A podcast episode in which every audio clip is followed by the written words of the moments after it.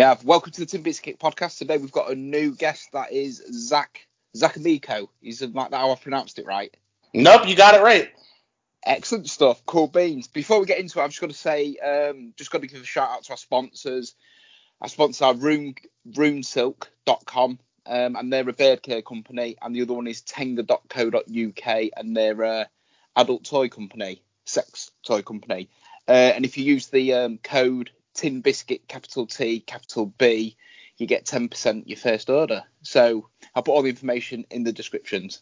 So that's cool. Um, well, thanks for coming on. I know you're super busy in that. Um, you're a podcaster, you're a filmmaker, you're a film actor. You do everything. Um, yeah, I tend to run the gamut. You do, and um, you've got a podcast, Z- Zac Amico's Midnight Spook Show. That's on Gas Digital Network. Yeah, I have um, three shows on Gas Digital right now. I do a show called uh, The Real Ass Podcast with my hetero life mate Luis J. Gomez. Monday, Wednesday, Wednesdays, and Fridays. Then I do Zac Amico's Midnight Spook Show, midnights on Fridays. And then I'm part of a wrestling program called Catalyst Wrestling that airs Saturday mornings at 11 a.m. on Gas. And it's also on uh, the Fight Network uh, and uh, Fight TV in the UK. Oh, wicked stuff. How? So let's talk about the podcast first. How like did you get into podcasting, and then then we'll move on to the horror. Uh, I originally got into so I've been doing comedy for 11 years, and I was originally approached to I think be like a producer type character on what would become the Real Ass Podcast, and I was the first guest on the pilot, and then Luis just kept having me back on as the guest until I became co-host. Uh, so I've been with that show for Jesus, I want to say uh, six years, six, seven years wow. now. Oh, that's yeah, six years is a good thing. I just started my podcast in 2018, so it's like it's like a long haul, isn't it, to get guests and like everything on. Yeah, I remember. I mean, we've been doing the show so long that our first one of our first guests was Pete Davidson, and after the show, we went outside to smoke a blunt, and he was trying to figure out what his three impressions were going to be for his SNL audition. which which ones did he pick? I have oh. no idea. Uh, bo- bored guy who laughs uh, at the jokes that are on the cardboard in front of him. I think was the one he went with. so, apart from your podcast on Gaswick Digital um, Network, you also a filmmaker, and that's for Troma. Yeah, I've been with Troma Entertainment for the better part of a decade, uh, and I have the illustrious title of associate director on three of their features, and that's kind of like um, an assistant director is more scheduling and yelling at people. Associate director is a term Troma's made up, which is a little more creative control. So I'm essentially directing all the scenes with a lot of extras. Uh, I'm running the rehearsals. It's kind of the uh, the duties are split because our director Lloyd is also executive producer of the films. So I help him with some of the creative side. How did you get into working with like an independent company like Troma? Because it's their films are wacky, they're like B movie ish. Um, I think the last one I saw was Poltergoosey. Is it Poultrygoose? Uh, pol- pol- Poultrygeist. That's it. Yeah. Uh, so I actually have been obsessed with Troma movies since I'm like 12, 13 years old. I am 33 now, and I had made a few movies in college uh, that were essentially just tributes to Troma. Uh, I made a movie called Schizoid Sluts from Planet Fucktard, and then a sequel called Franken Sluts. And I had just mailed them to Troma as like, hey, I made these movies. I don't know what to do with them, but maybe you guys will like them and they asked me about interning, and they brought me in a few days a week to kind of um, help run like promo stuff, do office work, uh, you know, real bottom basement shit. But then right away they started letting me write stuff and help with interviews and help with creative stuff. I left for a little while when I started comedy, and then they started putting out auditions for what would become Return to Nuke 'Em High Volumes 1 and 2, sequel to the Class of Nuke 'Em High and uh, I went and auditioned. and wound up getting the part and hired for second assistant director, and then managed to slime my way up to, to uh, associate director.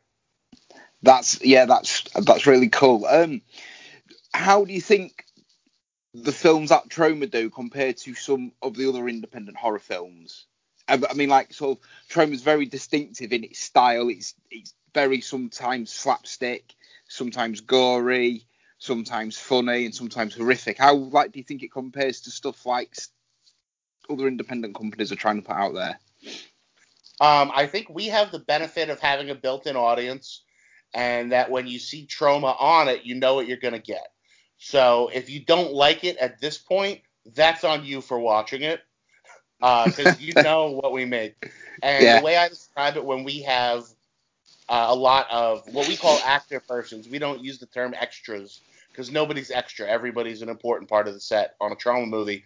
Uh, when people haven't seen a Troma movie, I kind of describe it as a living cartoon, and the rules of physics and society do not necessarily apply.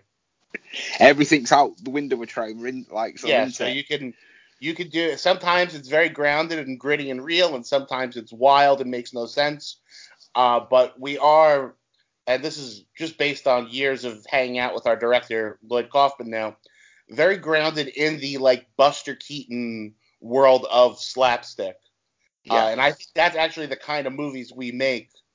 Uh, yeah, we make like old timey comedy movies, but we just also have mutants and breasts and blood. Um, I think uh, Peter Jackson got it in Dead Alive, uh, but he just did it in a much more profitable way, where he understood that it's a living cartoon and to go as far as possible and see what you can get out of it. Yeah, because his first film was Bad Taste, wasn't it, Peter Jackson? And like yes. that was brilliant film. I like sort of still at school, I saw nothing like it, and it was like Derek who like held his brain back in with a belt. He, and then he did bring out Dead and Alive, didn't he, with the like infamous yeah. lawnmower scene. So like if you like that stuff, you will like some sort of Troma stuff as well, won't you? Yeah, I would say it's that, but with a lot more um, young naked people. Yeah. Um, how like how did you get into horror? Because like you do your midnight spook show, and your last one you did was House of a Thousand Corpses. Uh, how did you get into the whole horror genre of like films? I think I have a pretty similar story to a lot of people my age. Uh, I'm 33, and here in uh, America we had uh, the USA channel, and they would show horror movies late at night, especially in October. And I want to say I just literally saw Halloween on Halloween night on cable, and there was something about it that made me. Uh, I was terrified. I was young. I was probably eight or nine. I think I had seen Chucky before that, uh, Child's Play, and uh, just really fell in love with it right away. Uh, by the time I was in like sixth, seventh grade, it's all I thought about. I would go to horror conventions save up all my money to meet all the actors and actresses and get autographed eight by tens. It was just uh, it went from a genre to a lifestyle choice very quickly. Yeah, I mean, I sort of can remember. I'm like 41, and I can remember I liked horror films. The first horror films I can distinctly remember watching is The Fog and Salem's Lot. Both of them scared the life out of me. The bit in Salem's Lot was where the vampire came tapping at his window. Yeah. That terrifying scene. Still to this day, it scares me that film. Um, and the fight. I'd say both those movies really hold up. Yeah, definitely, especially and like especially the knock with them like the fog. Just mm-hmm. that knock because it's so atmospheric and it's so scary. And the film I really wanted to see when I was at school that was the buzz thing was like The Exorcist, and that does genuinely scare me today. It's like yeah, a scary film. What um what kind of uh, accelerated my love of horror was I had a crush on a girl who was probably like two or three years older than me, and she liked horror movies. So I just was I was watching everything I could just so I had a, an excuse to talk to her. Because like I, I remember going to her house to watch The Exorcist and being terrified to watch it, but it was an excuse to be alone with this girl that I had a crush on. So I probably blew through every horror movie I could just to have a chance to, you know, hang how out with it, a Puerto Rican chick. How did it go with her? Poorly. Ah, there you go then. it worked. Yep. How like how do you think horror, say in 2020 2018, compares to, to the like horror back in the 80s with the Fog, Salem's Lot, and going back as far as the 70s as well with the Omen, Rosemary's Baby, and like sort of things like that? Because I find today it's all about jump scares. And I find all the independent stuff is a lot scarier, a lot better. Because I did 365 days of horror a f- like a few years back. So I did uh, watched a horror film every day, but it got a bit tedious. So I found a clause, a loophole where I just watched like a five minute short on like YouTube. Mhm. And what I found with that is a lot of the independent directors are a lot better, a lot scarier. It's a lot better made, not maybe production wise, but in the way the story's formulated.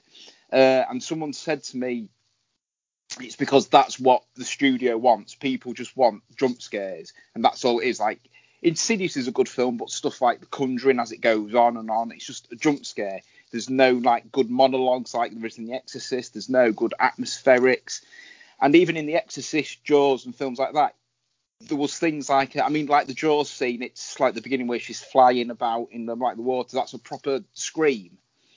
How do you think horror films are compared now to back then? I mean, I had Fred. I mean, I had Fred Vogel on about two weeks ago, and I know you had Mordum on like Midnight Spook Show. Yes. I know that's the extreme with like that stuff and like Bunny Game and things like that. But how do you think old horror 80s and 70s compares to the horror we're getting now? Well, I think you made a lot of good points. Uh, my number one thing is that practical effects will never, ever, ever um, be beaten by CGI. Uh, CGI just will never look quite right, and the people reacting to it will always kind of look like they're looking at the computer or they're looking at something that's not there. Um, I think practical effects are the number one thing you need. And yes, there is like The Conjuring and these jump scare movies. I think uh, It chap the, the the two new It movies had a few good ones, but relied too heavily on it. Um, but then you have stuff like Hereditary, which is all atmosphere, other than you Mm. know the smash cut, but that wasn't overdone. Um, as well as uh, Midsommar, I thought a few House of the Devil is all atmosphere. Um, and then back then they had jump scares too. I mean, Exorcist 3 probably has the best jump scare of all time. That has got the scariest scene in every in any film I've ever seen, and all you've got to say is one scene, and everyone knows what it is. Yeah, and it's that absolutely. shot. It's that shot of the corridor, Mhm. and just that clapping of the nurse. There's terrifying. nothing. See, I think that's, but I think that's exactly what we're discussing. Is movies before now, before the YouTube generation, had patience. Um, and that scene, I don't think that would fly today. That's a long scene It is, yeah. That's just 3. That takes a. I, when you watch it, sit there and count it out. That takes a while. People don't have that kind of um, uh, patience. Uh, but the movies that do take their time and are all about creating a mood, I think, are the scariest ones because those are the ones you take home with you. Those are the Mm. ones that you wake up at three in the morning thinking about. Yeah, you you like mentioned of a film. Is it the how the the Devil House was it? House of the Devil, House that who and who did that was that Ti West. Ti West, yes. Yeah, he's he's a really good director. He's in like films I can't remember off the top of my head, but there was a few before he like did that one. That would Yeah, he did the Innkeepers and um, that's it. Cabin Sarah- Fever 2, which I think is really good. It is. It's um, like got the funny stoner cop in it. hmm Uh, it's got Sara Paxton in like the Innkeepers, and I showed the Innkeepers to like I've like I've like got two good friends, and I showed it to them, and they weren't impressed. And I was like, how can you not be? This is a classic horror story. It's a classic ghost story. It's got everything in it, but because it didn't have that scary looking thing to it, Yeah. they didn't really like it. It it it um, like had comedy. It had the dopey people who didn't know what really was doing. It had the cute little blonde girl in. It had the geek and it had a few bits in it and had the serious woman in it. It was you know really good. Yeah, I And they agree. just He's didn't a like it. phenomenal filmmaker, and I think just certain people, and we might be the age cutoff, are um, never gonna have the patience. Like it's for YouTube. uh, yeah, It's there's a reason.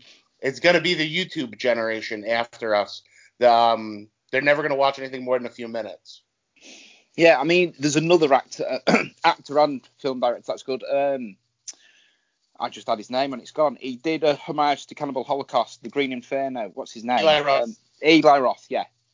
His like stuff comes, but obviously he did Hostel, and he's a massive fan of Cannibal Holocaust, and that's one of my favourite films. It's like one of the first found footage films. Um, he's a good producer, but I think these other ones, are, and like director and actor, but I think these other people are trying too hard to scare people, and it's like that's what I found with with the new It films. I just thought it was too hard.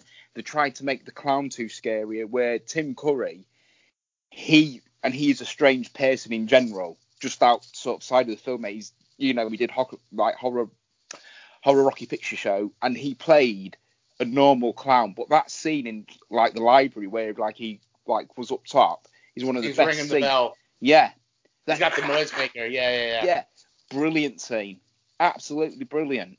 And you just don't get that now. It's like you'd rather have walking out the lift, going through a corridor, you know, with a touch, and maybe seeing a mannequin move out the corner of their eye.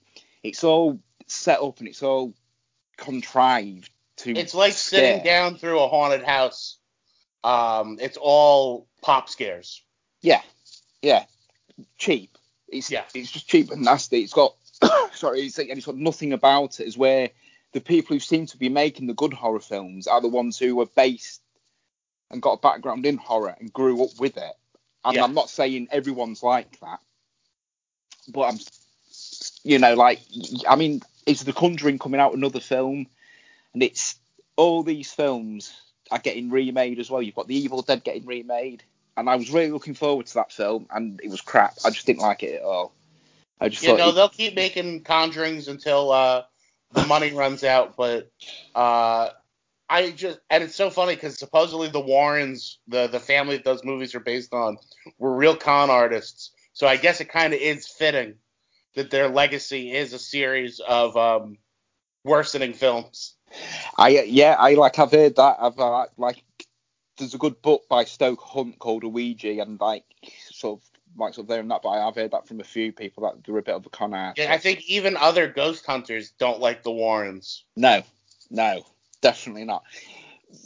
How how's it? How's COVID affecting Troma filmmaking and just filmmaking in like general? Well, the real motherfucker was that we pretty much had our new movie ready. Um, Return to Nuke 'Em High took a very long time to finish, but this new one that we just finished, Shakespeare Shitstorm, uh, we got done in like two years, which for us is very good. And uh, we were supposed to have a series of premieres. Now we're doing online premieres. So we just did the Fantasia Film Festival online, where people like buy a ticket to watch online, and then we did like a virtual panel. Um, but lo- I mean, the one thing that's been really cool is that drive-ins are back. Mm. So like, I just did a full weekend of Troma movies in the middle of nowhere in Pennsylvania in the woods at a giant drive-in theater that was like the size of five football fields, and it was it was like 500 cars. Um, and now we're going to be showing um, a series of Troma movies in New York at a drive-in theater uh, all this month. So um, that's cool. I mean, it sucks that there might just not be movies for a while, like going to the movies. do, Might do you, yeah, do, do, do you think paradoxically it's going to help the film industry because obviously Cineworld shutting in the like the UK, a lot of films are being put on hold. Do you, do you think this will give the umph for independent filmmakers to like produce their own stuff and just bang it on YouTube and to just get their names out there? levels the playing field because I'm and to be honest, I apologize. I'm not sure how it works in other countries, but the owners of the big movie chains here also make the movies. Yeah. Um, they have stock in that, so it will be almost like a deal. Like, hey, if you take, you need to take this shitty movie that we made if you want that Tom Hanks movie in a month. Um, but now, yeah, everything's gonna go online. Um, I know they just announced that the new Wonder Woman is going to go direct to digital, and to me, that's like a tentpole film. That's something that a lot of people were waiting on to make a lot of money off of. So if they're going to dump that straight to digital, I would assume many films are going to in the next few years not hit theaters or be in theaters for a week and then go to digital at a high price. Uh, so hopefully, and, and we have a streaming service at Troma, uh, so we we've been debuting new movies on that. Uh, it's called Watch. Uh, excuse me. It's called Troma Now. Uh, it's uh, watch.troma.com. And uh, hopefully, we're going to be just premiering films through that for a while, as well as doing drive-ins uh, and anything else we could do. I am like can see that's like the way going a bit um, like the Gaswork Digital Network you're on for like podcasts. I like can see that happening with films and independence. I mean, it's good going to the cinema. My only gripe is you get some asshole who's either got the phone on, don't like don't shut up and bloody rattling paper. Um, but I but like I can see a lot of people going to start putting them on as like you say these pay services and also YouTube.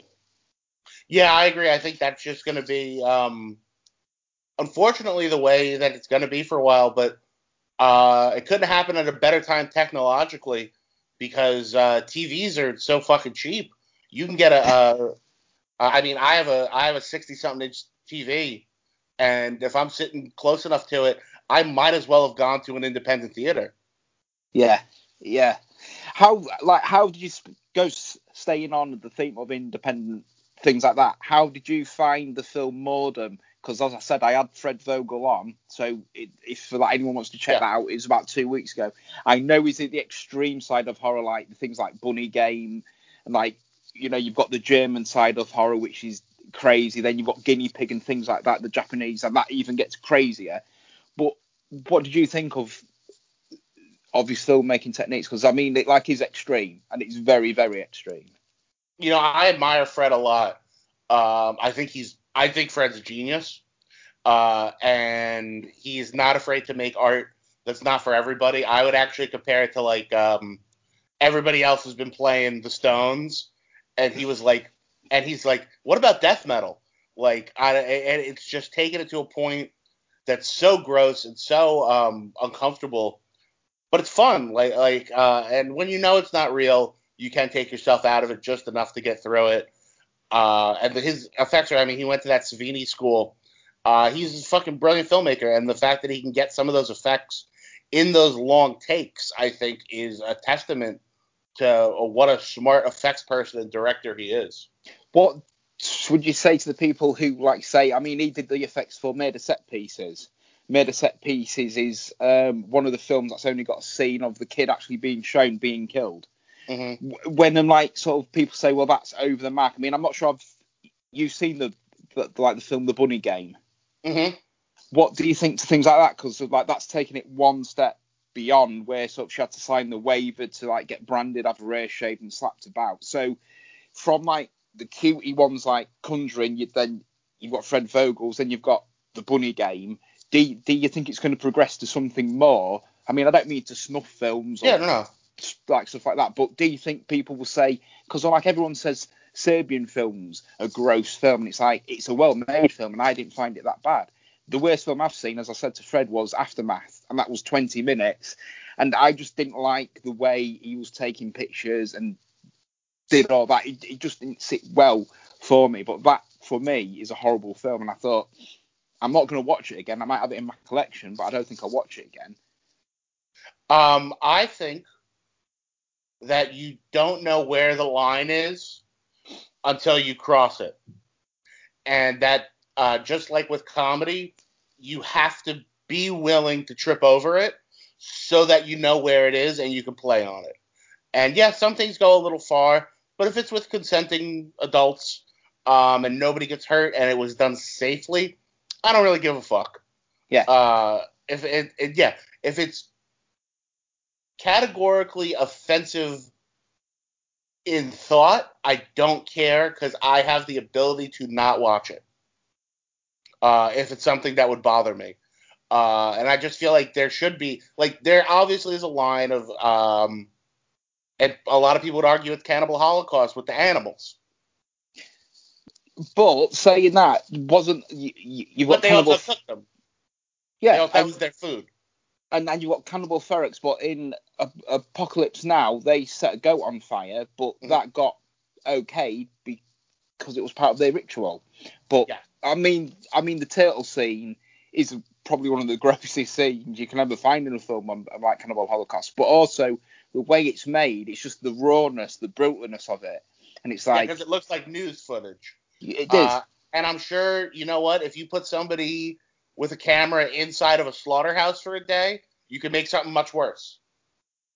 Yeah. Um, so it is. It is what it is, and, and I uh, I admire guys like Fred who are willing to hit that line and go a little past it, so that everybody else knows where the line is.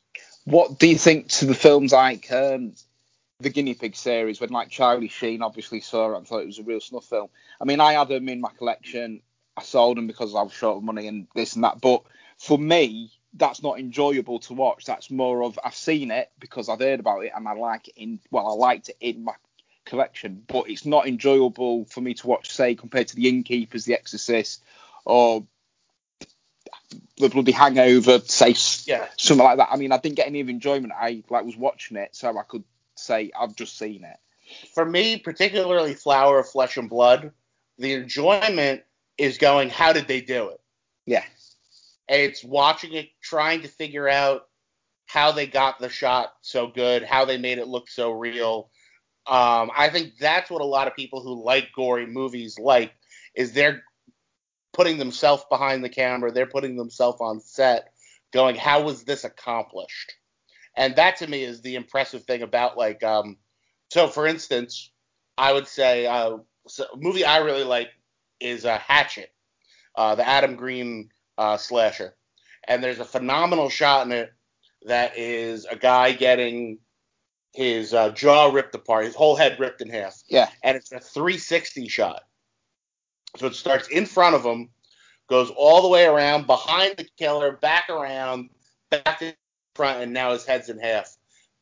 Now, obviously, they cut when they're behind the killer, and there's like that Hitchcock hidden cut. But to me, that's the fascinating part of that effect. Not holy shit, look how brutal it is. Holy shit, how did they get that to look like it was one shot, seamless? Do yeah, do like do you find that you watch films in like a different way to say someone else who doesn't or isn't in the film world because you've just give a prime example there. And like I've been watching horror films now for ages, so I'd like to watch horror film a couple of times to just watch it for what it is, then say, oh, there is cool stuff in there because it picks up. I mean, the last horror film I saw that was good, and it was the second babysitter. I don't obviously I've seen the second. No, yeah, it's it's cool. It's just it's just tongue in cheek horror, and it's just a funny, easy watch film. yeah, I definitely watch things maybe with a little more of a critical eye, uh, just because I'm trying to figure out how they did some stuff, or I'm trying to figure out how they got that. Like I know for a fact when I watch a movie that's got a lot of animals or a lot of kids, I'm stressed out because I'm going, God, that set must have sucked. Like it must have just been a nightmare for these poor ads wrangling. They say you don't want to work with kids and animals. Uh, it just must have been a nightmare every day. So I do probably watch stuff a little more um, with the uh, production in mind, and I'm trying to figure out how they did that, how they got that permit, how they got that shot. But at the same time, like I also like um, when movie theaters were still a thing, and there was a movie I really wanted to see, a movie I was really excited about. I would like to see it twice, and I would go early in the afternoon so I could see it without a bunch of jerk offs talking through it and fucking around. And then I would like to go see it at 10 o'clock at night and more watch the audience react to it. Uh, because that to me is just as interesting, is watching the people watch it. And that's Yeah. been my favorite thing about making movies is I never, you know, I've seen the movie a hundred fucking times. I don't, I don't have to watch it. If anything, I set up in the side of the theater, and I love watching people watch movies I've made. Yeah. The, the what what um, sort of reactions do you get from them all? Um, so I am naked a lot in Return to Nuke 'Em High Volume 2, like for way too long. And, and uh, people that love Troma love it because we have a history of naked people. But there's people that have not been prepared for it. And to watch somebody walk out, so fun when I'm sitting there, especially if they have to walk by me. to get out of a thing that I made is really funny. And we had one screening at a con, and I don't think some of the people there knew what a Troma movie was. And a bunch of us with uh, the Troma team were there, and it was late at night, and let's say we had all had a few cocktails, and people started walking out of the movie. But um, at some point, we just started counting. So every time somebody got up to walk out, we would all just be drunk in the theater going, three, four, and we were doing it like the count on Sesame Street. It was really fun. How do you think the way horror in general's going? We've talked about it, how's it being affected from like the jump scares, but it seems to be it had practical effects, CGI. Now a lot of films are going back to practical effects again. Yeah, I agree. I think a lot more places are using um, KNB effects and all these brilliant effects houses. I think they are recognizing the value of practical effects. I think Tarantino really helped with that. Um, and yeah, like I said, Midsommar, all practical effects, fucking gross. That's gross, a good film. Gross, gross. Good film where they jump off the end and the 'em with the Yeah. hammer. Yeah, really impressive effects and slow. Really took its time.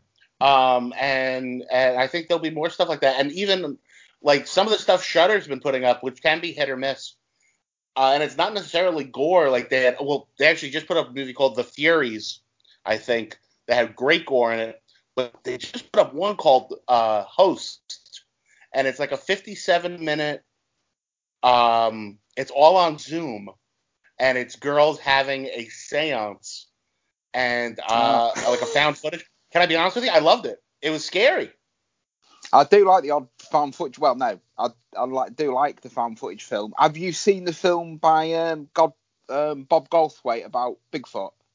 Is Yes, it's very good. Tape? Yeah, really Yeah. good. I like went through a phase of like watching the Bigfoot films, and like that was really good. Again, it's not what I expected. I um, expected it to be, but it's but it's not. You don't see much. It's all again all atmospheric. You might get catch a glimpse here or there, Yeah.